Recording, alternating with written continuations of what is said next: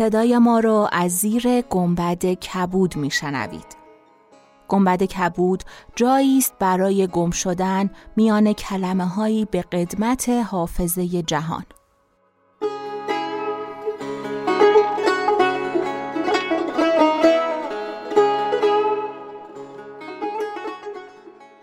به اپیزود 82 گنبد کبود گوش می‌کنید. من شقایق جهرامی هستم و چراغ هجدهم رو با جشن تیرگان روشن می‌کنم.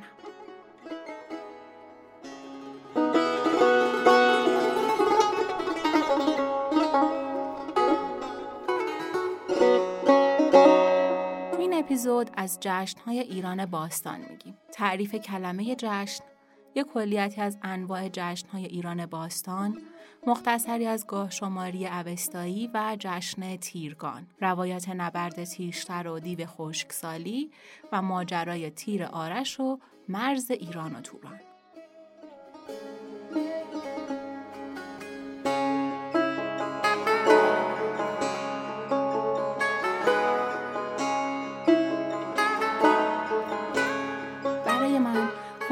تاریخ و اسطوره ها و آداب و رسوم ایران کهن شبیه تونل زمانه و یه جور سرگرمی خوشاینده.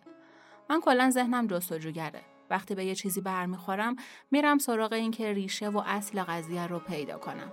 واسه همین هزار یک شب برام اهمیت پیدا کرد و پادکست جار هم که اولین تجربه منه در پادکست از همین حس کنجکاوی میاد. با فهمیدن دلیل برگزاری جشنهای کهن و اینکه روزی روزگاری زیر گنبد کبود زیر آسمون آبی ایران مردم به هر بهانه به بهانه های جمعی و قشنگ و ارزشمند دور هم جمع می شدن، جشن می گرفتن، شعر می خوندن، لباس های رنگی می پوشیدن، پیرها برای جوانترها قصه می گفتن، دختر و پسرهای جوون با شعر خوندن و دستبند تیر و باد از هم دل می بردن. همزمان حس شوق و حسرت رو تجربه می‌کنم. همینطور که دارم می‌خونم و با هدفون موسیقی گوش میدم و نوت برمیدارم و می‌نویسم از زمین و زمان جدا میشم و دونه دونه چیزهایی که می‌خونم توی سرم یه تصویر میشه. یه تصویر که خیلی عزیزه خیلی ارزشمنده و خیلی دوره. اینجا می‌خوام این تصویرها رو که در واقع دریافت منه از چیزهایی که خوندم و فهمیدم براتون تعریف کنم. با قصد اینکه شاید یه روزی دوباره به همین بهانه ها ما مردم کنار هم جمع بشیم و جشن بگیریم. همونطور که گفتم من به یه تصویری رسیدم که حاصل دریافت منه و حتما که تصویر کاملی نیست. کی می‌تونه ادعا کنه اون چیزی که می‌دونه کامل و بینقصه؟ اگه این تصویر رو کمک کنین که کامل تر بشه من خوشحال هم میشم. حتما برام بنویسید من همه کامنت ها رو می‌خونم و ازتون یاد می‌گیرم.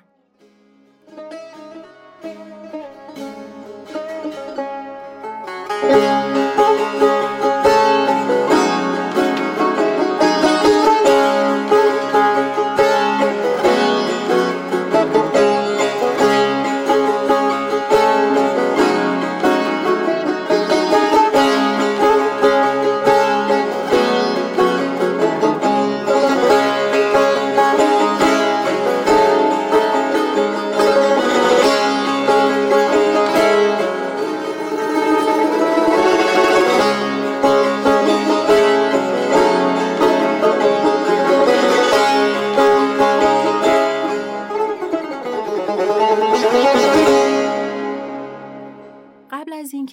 جشن تیرگان و چند و چونش بپردازیم اول بیاین اصلا بریم سراغ جایگاه جشن در ایران باستان. واژه جشن پارسی از واژه یسن اوستایی گرفته شده.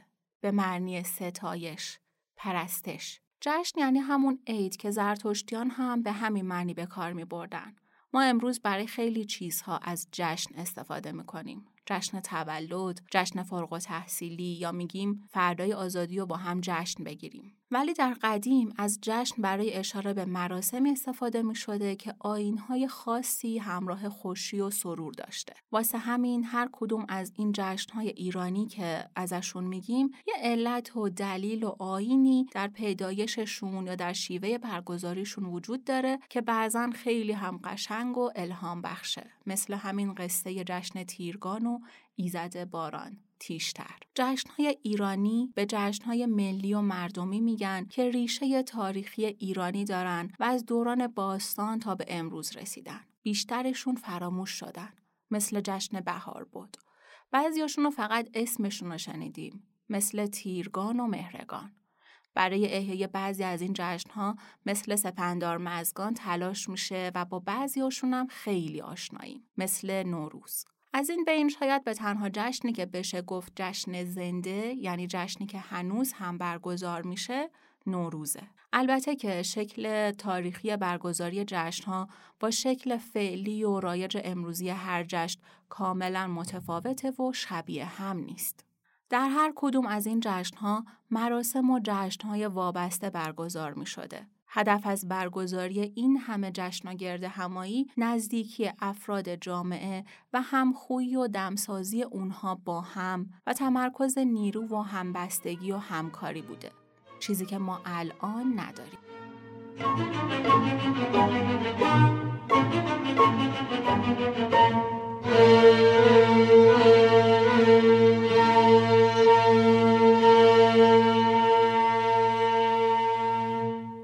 در این سرای بی کسی کسی به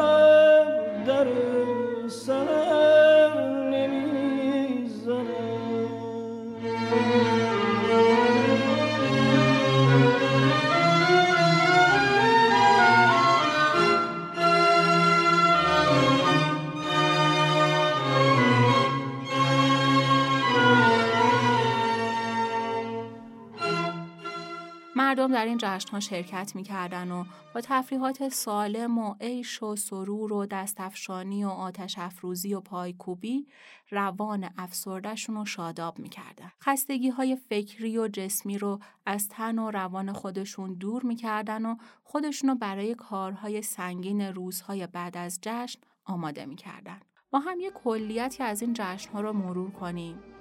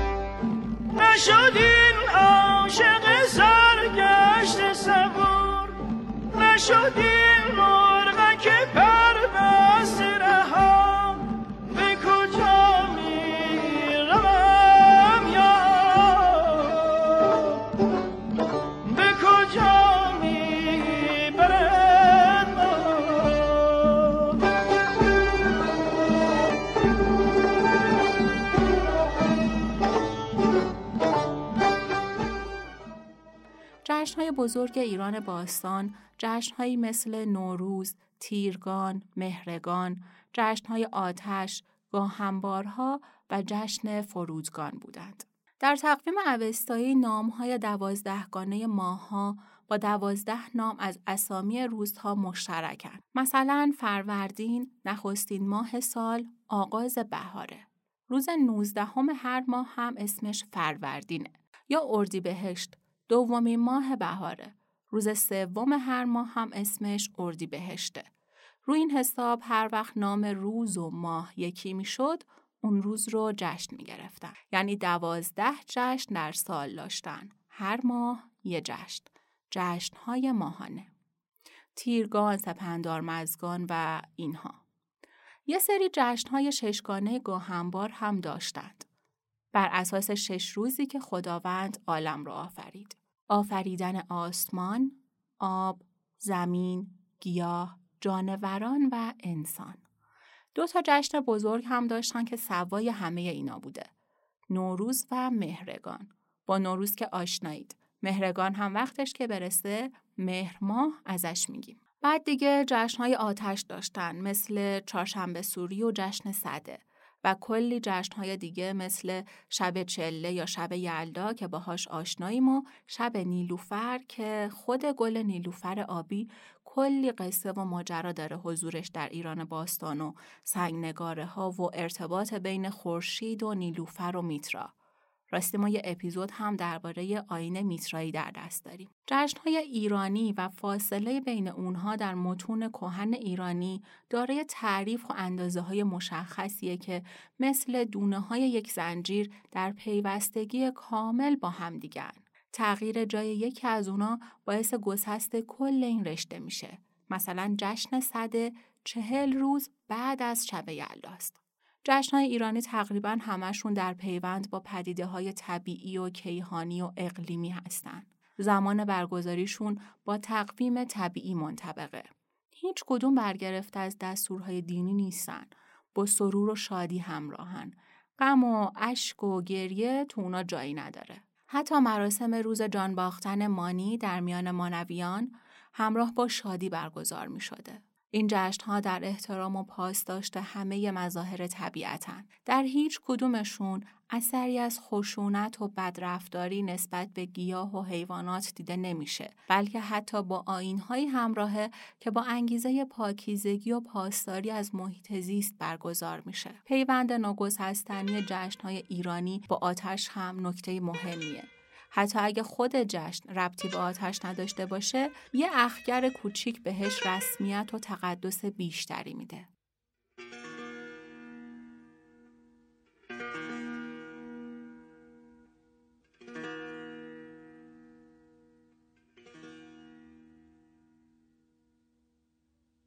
یک شب آتش در نیستانی فتاد یک شب آتش در نیستانی فتاد. سوخ چون عشقی که بر جانی فتاد. سوخ چون عشقی که بر جانی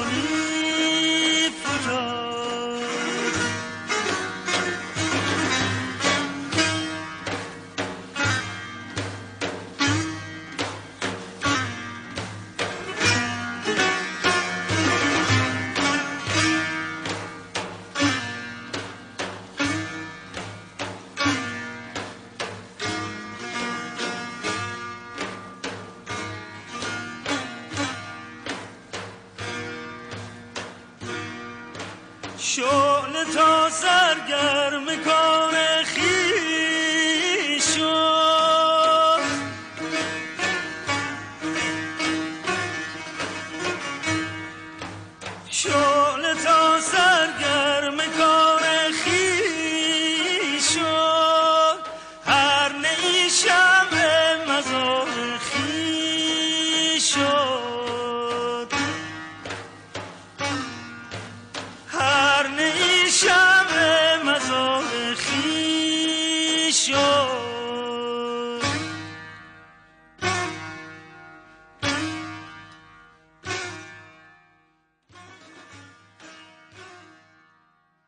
این جشن ها با زادروز یا سالمرگ کسی در پیوند نیست. برای ایرانی ها زادروز کسی اهمیت چندانی نداشته و به ندرت ثبتش می‌کردن. چون که هر کسی در یه روزی به دنیا میاد و یه روزی هم از دنیا میره. چیزی که برای ایرانیان با ارزش بوده و اونو ثبت می‌کردن و گاهی براش جشن می‌گرفتن انجام کاری بزرگ بوده که نمونه های اونو در شاهنامه فردوسی می‌بینیم. می‌دونیم که فردوسی هم تنها به ثبت زمان پایان کار بزرگ خودش که همون سرایش شاهنامه باشه بسنده کرده و از یادآوری سریح زادروز خودش خودداری کرده.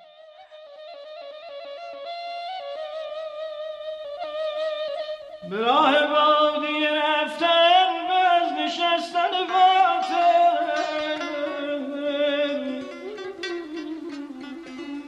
که گر مراد نیامد به بدر ماست بکوشم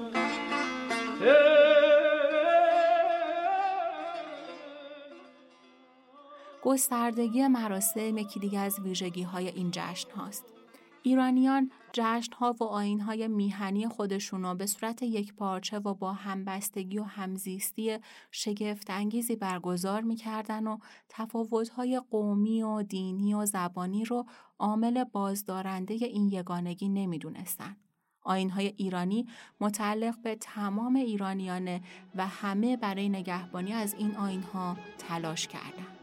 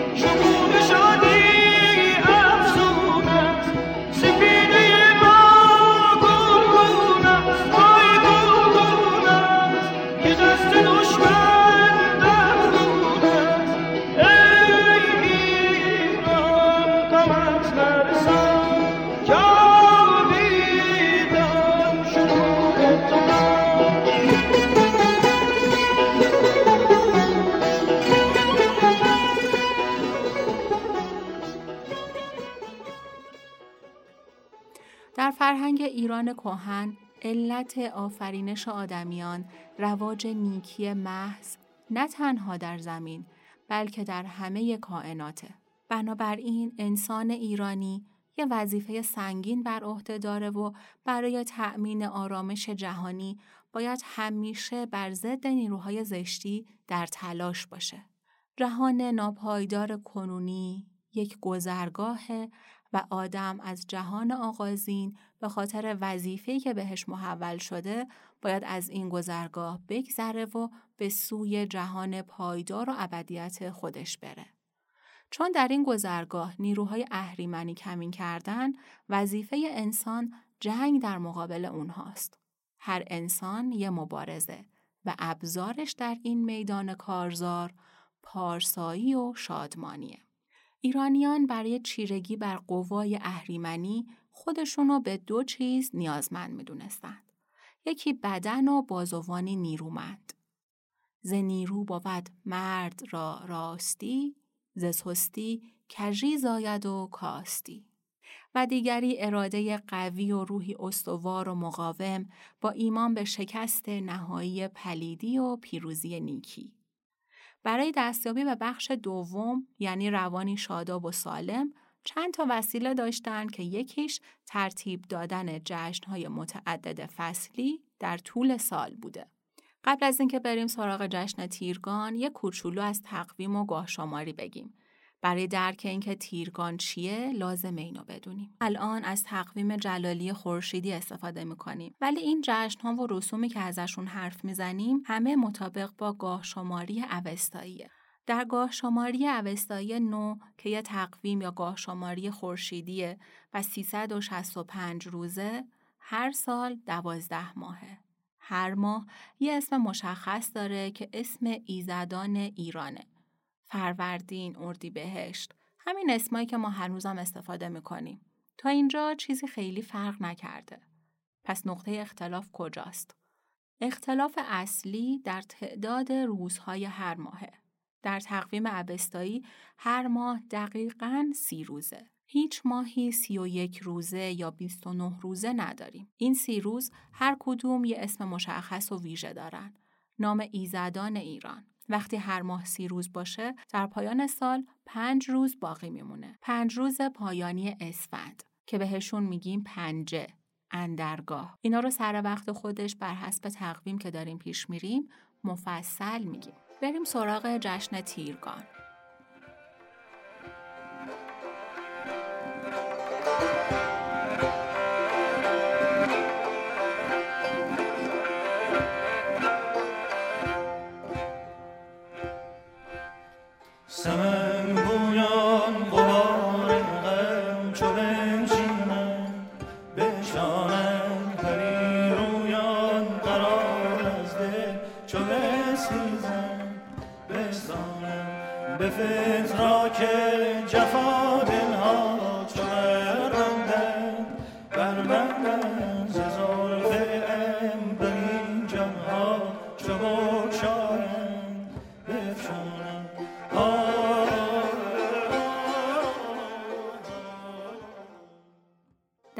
تیر سیزدهمین روز اسمش تیر روزه.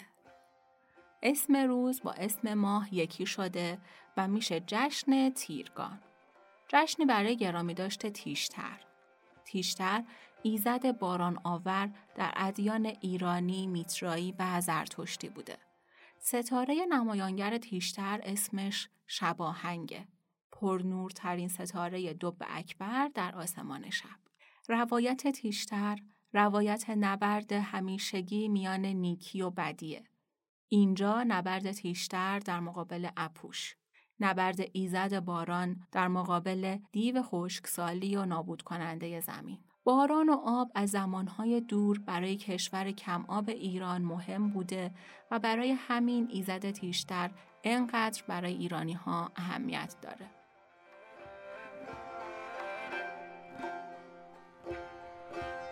به عمری یک نفس با ما چو بنشینند برخیزند لال شوق در خاطر چو برخیزند بنشانند سرشک گوش گیران را چو دریابند دریابند رخ مهر سرخیزان نگردانند اگر دانند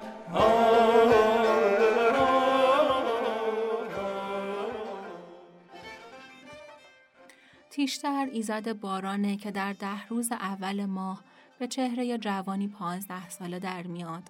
در ده روز دوم به چهره گاوی با شاخهای زرین و در ده روز سوم به چهره اسبی سپید با گوشهای زرین.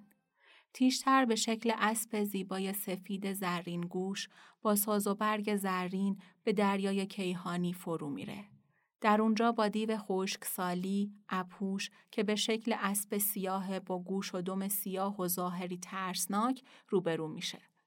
تیشتر و اپوش سه شبانه روز با هم می جنگن و تیشتر در این نبرد شکست می‌خوره. میره نزد اهورامزدا و با حالت ناراحت میگه شکستش به خاطر اینه که مردم براش نیایش و قربانی نکردن.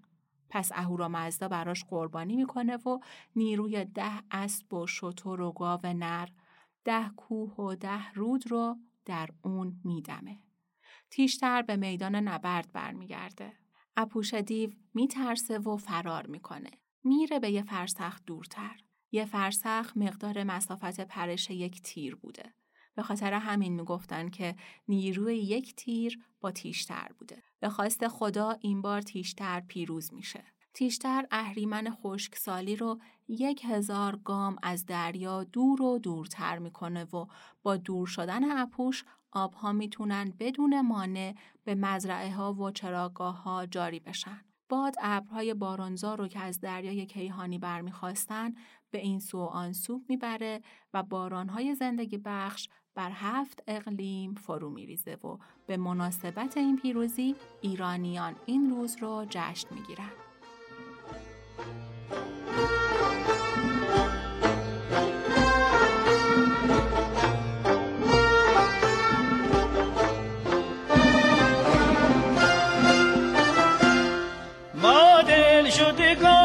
صد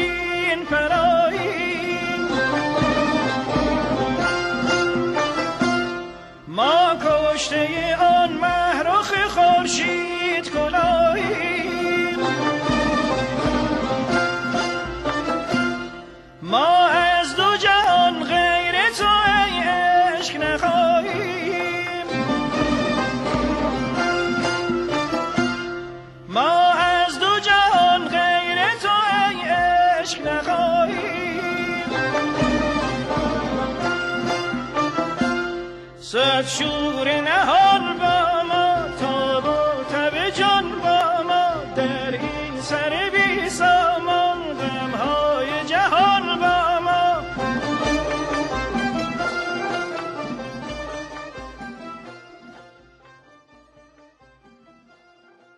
تیشتر گرز خودش رو بر آتش وازیشته که در ابرهاست میکوبه. این آتش شراره می‌کنه و دوست و همکار دیو اپوش که دیو سپنجروش نام داره از وحشت خروش می‌کنه و هلاک میشه. در واقع رعد و برق اتفاق میافته و یه بار دیگه باران بیش از پیش با قطراتی به بزرگی سر گاو و سر انسان بر هفت اقلیم میباره. هر قطره بارانی که تیش در وارد زمین کرد به اندازه تشتی شد و آب به اندازه قامت مردی زمین رو فرا گرفت. تیشتر ده شبانه روز باران فرود میاره و با این باران زهری که از جانوران موزی در زمین باقی مانده با آب می آمیزه و به دریا میره. شوری و تلخی آبهای دریا از همین زهره. بعد از سه روز باد ایزدی برمیخیزه و آبها را به انتهای زمین می‌بره و از این آبها سه دریای بزرگ، سی دریای کوچک و دو چشمه و دو رود پر آب پدید میاد. تیشتر عمل و کنش زندگی بخش داره. در آغاز آفرینش گیتی در حمله اهریمن نقش پخش کردن آبها و دانه ها از طریق آبها در جهان به عهده تیشتر بوده. تیشتر سرور همه ستارگان و حامی سرزمین آریاییه. تیشتره که فرزند عطا می‌کنه و جادوگران رو نابود می‌کنه. با صفاتی همچون سفید، درخشان بلند و نوردهنده از دور توصیف شده و همیشه در نبرد با شهاب ساقبه. در یشت های اوستا ایزد تیشتر و آرش کمانگیر با هم در پیوند هستند.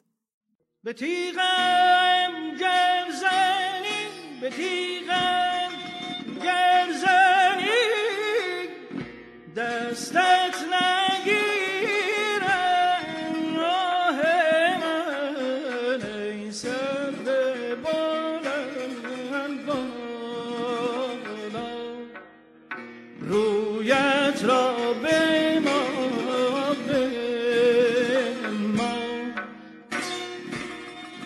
جایی در این یشت ها آمده تیشتر ستاره فرهمند را می ستاییم که شتابان بدان سوی گراید. مانند آن تیر در هوا پران که آرش تیرانداز بهترین تیرانداز آریایی از کوه البرز به سوی توران زمین انداخت.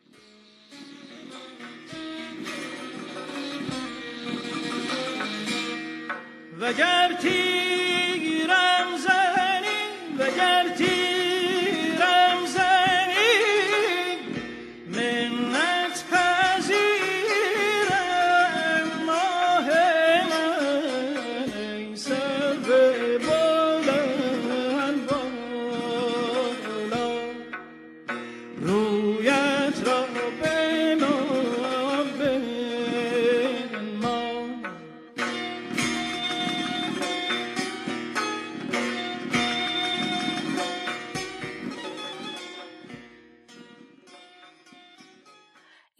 از یشت و آمدن نام آرش باعث شده که بعضیا بگن جشن تیرگان به آرش هم مربوطه.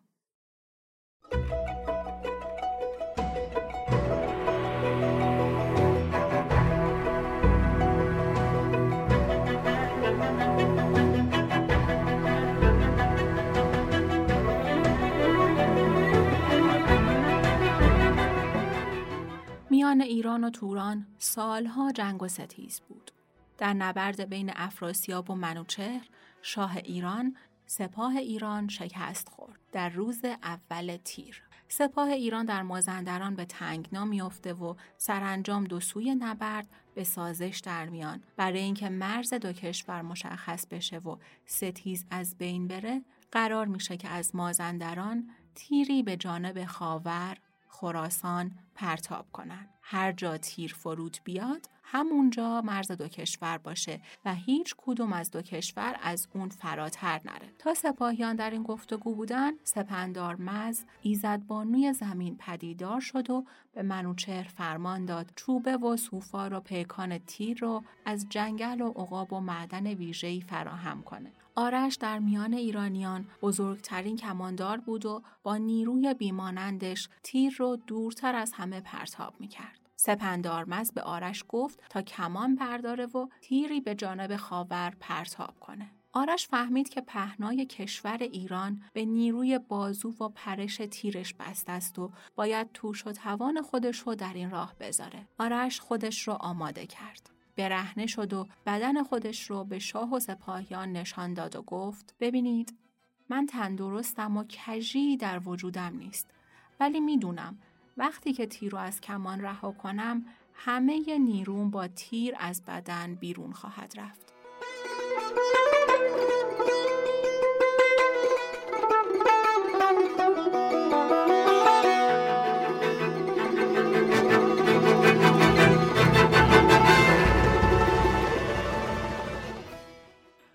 آرش تیر و کمان را برداشت و بر بلندای کوهی در رویان برآمد و به نیروی خدا تیر را رها کرد و خودش بیجان بر زمین افتاد.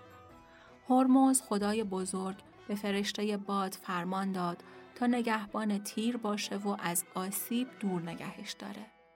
تیر از بامداد تا نیم روز در آسمان می رفت و از کوه و در و دشت می گذشت. در حالی که نزدیک بود یک بار در باد قیس فرود بیاد فرشته باد به فرمان اورمزد دوباره اونو به پرواز در میاره تا اینکه به هنگام غروب خورشید بعد از پیمودن هزار فرسنگ به سرزمین خلب در بلخ در کرانه جیهون بر تنه درخت گردویی که بزرگتر از اون در گیتی نبود تیر میشینه. تیر را از خلم به تبرستان نزد افراسیاب میارن و وقتی که نشانی که خودش بر تیر گذاشته بود می‌بینه دیگه چاره جز توافق و تسلیم نداره و سرانجام اونجا رو مرز ایران و توران قرار میدن و هر سال به یاد اون جشن می‌گیرن. خیلی از پژوهشگران مثل ابوالقاسم اسماعیل پور ارتباط جشن تیرگان رو با آرش کمانگیر رد کردن و معتقدن که این جشن فقط ریشه در اسطوره تیشتر ایزد و ستاره باران داشته و یکی دونستن اون با تیراندازی آرش در دوره های بعد به وجود اومده. حالا که از چند و چون جشن تیرگان گفتیم بریم ببینیم وقتی جشن می گرفتن چه می کردن؟ چه آین و رسومی داشتن؟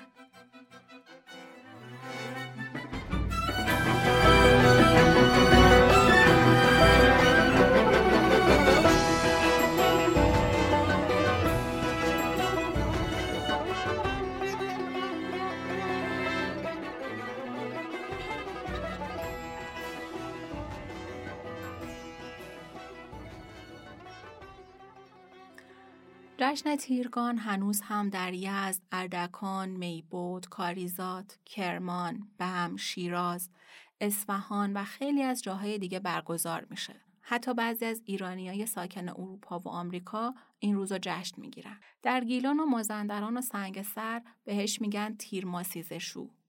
در بعضی از بخش های کاریزات بهش میگن آب تیر ماهی.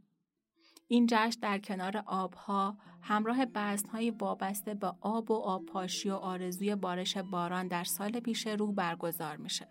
مثل بقیه جشنهای دیگه که با آب در پیوند هستن، اسم همگانیش آبریزگان، آبپاشان یا سرشورانه. مردم به هم آب میپاشن. خودشونو در آب میشورن تا از گناه پاک بشن. ما یه جشن آبریزگان بزرگ هم در مراسم نوروز داریم. در ششم فروردین خرداد روز که مربوط به ایزد آبه اون هم شستشو و آب داره ولی دلیلش با جشن تیرگان فرق داره اونجا مردم سپیده دم بر میخیزن و با آب قنات و حوز خودشونو میشورن.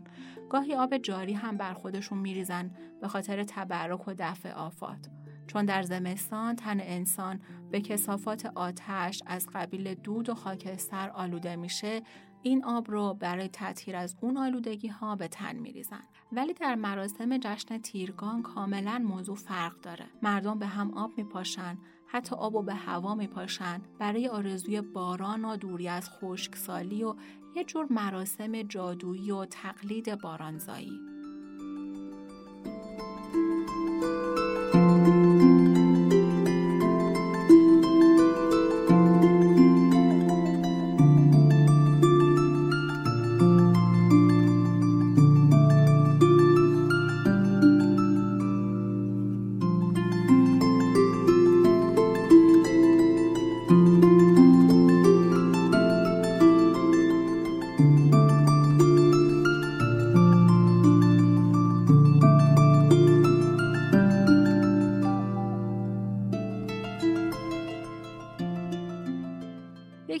رسومی که توی این روز دارن فال کوزه است.